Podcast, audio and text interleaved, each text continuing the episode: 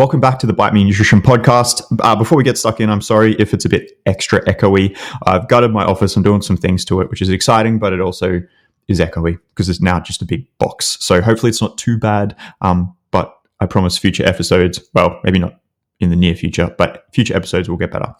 Uh, anyway, we're not here to talk about that. We're here to talk about aspartame or aspartame.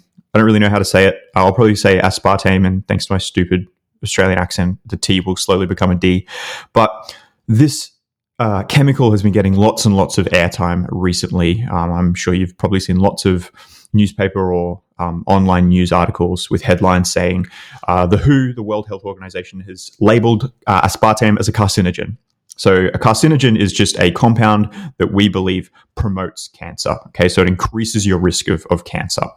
Um, now, a few things to unpack here, which is what we're going to do. Firstly, aspartame is an artificial sweetener. That is basically, it's about 200 times sweeter than sugar. So what that means is we can replace sugar in something with something like aspartame, but we use very, very little aspartame because of how sweet it is, right? We don't need to use anywhere near the same amount as we would, say, sugar.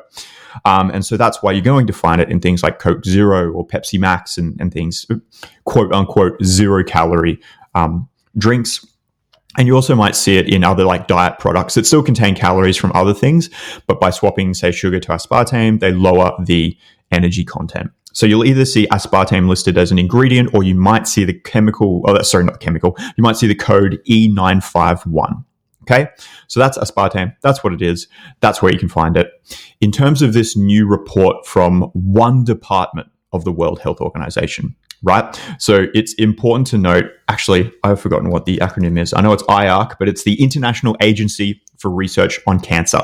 So they were the first ones that uh, they've come out with a report and they've labeled it as a 2B carcinogen, right? So there's different classifications of, of a, of carcinogens. They don't necessarily reflect how carcinogenic something is. What they reflect is how confident we are that they are carcinogens. So a 1A carcinogen may not be more carcinogenic, i.e., may not cause cancer any more than a 2B carcinogen. It's just that there's a lot of evidence for that 1A carcinogen. We've got lots of studies. We're confident that, look, this does increase cancer risk to some degree. Okay, so firstly, uh, aspartame has been labeled as a 2B carcinogen, which I'm pretty sure is like the lowest level that, of confidence that we've got. Less confident is we're not labeling it. Um, and so that's 2B. And I'm going to read to you exactly what the dis- what IARC describes, how they describe their 2B classification, right? This category is used for agents, mixtures, and exposure circumstances for which there is limited evidence of carcinogenicity in humans and less than sufficient evidence of carcinogenicity in experimental animals. It may also be used when there is inadequate evidence of carcinogenicity in humans, but there is sufficient evidence of carcinogenicity in experimental animals. In some instances, an agent, mixture, or exposure circumstance for which there is inadequate evidence of carcinogen, carcin- I knew I was going to stuff that up, that word, in humans, but limited evidence of carcinogenicity in experimental animals together with supporting evidence from other relevant data may be placed in this group. So that's a lot of words. Essentially, what it means is if there is limited evidence, and that's literally that's the phrase they've used limited evidence. So if there is limited evidence that it might be carcinogenic to humans and no evidence that it's carcinogenic to animals, it'll get labeled as 2B. Or if there is limited evidence that it's carcinogenic to animals and no evidence that it's carcinogenic to humans, it will also be labeled as 2B. And that's what's gone on here. Because there is a little bit of evidence showing that if you give rats in particular massive doses of this stuff, it might increase their risk of cancer.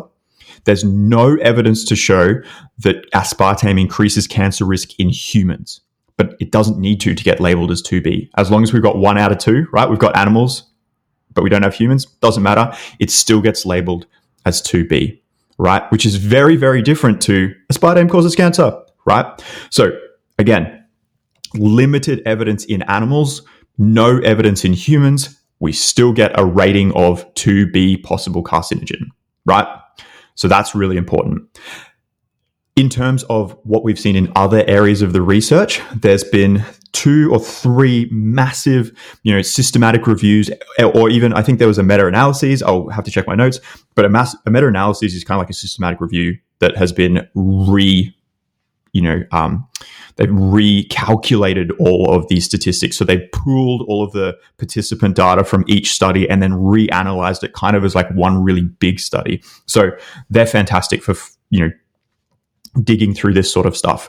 Um, in all of those reports, we do not see any increased risk of cancer in humans, right?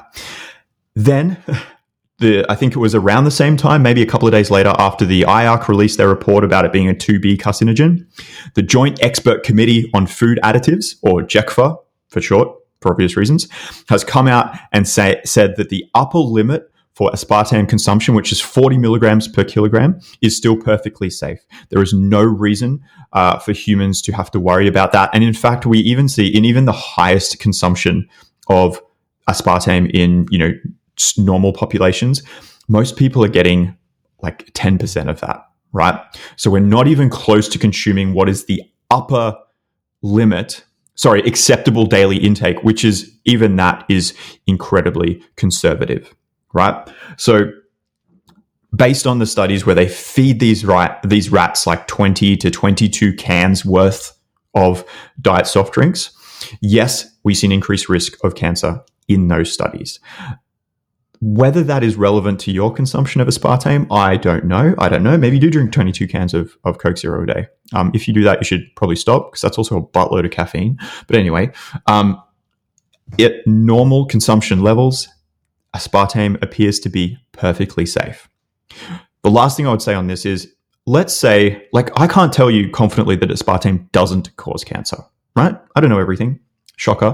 What I do know is right now we don't have any evidence to suggest that it does. But let's say that fast forward, some evidence eventually builds, not one study, we see a, a bunch of studies eventually build, and they find it is an increased risk. The fact that we haven't seen it now with these big studies that we've got means that even if there is an effect, it's probably tiny, right? And we'd need to weigh that up against the risk of, say, how does consuming excess added sugar impact your cancer risk, right?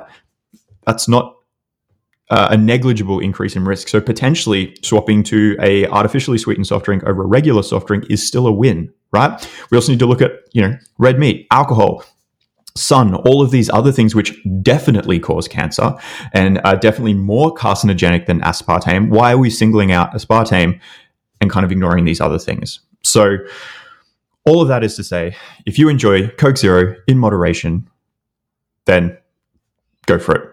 I can't see that there will be any increased risk of uh, disease for you in the future.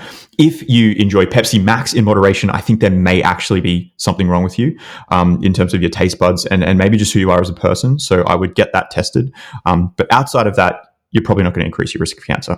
Anyway, if you found this helpful, I would love for you to share it with someone who's going on banging on about aspartame being a risk, or even just someone who is a bit unsure because they've seen all these scary headlines and they've maybe seen other people online talking about you know, scary stuff. I'm really, my favorite thing is to explain to people why they don't need to be scared of things, right? Um, because I think it reduces a lot of the fear and guilt and shame and all of that um, associated with food, which is probably my jam. That's my favorite thing to do. So if you could, uh, selfishly, if you could help me do that by sharing it with someone or throwing this in your stories, um, I would be eternally grateful. Otherwise, I'll see you next time for hopefully a slightly less echoey uh, podcast.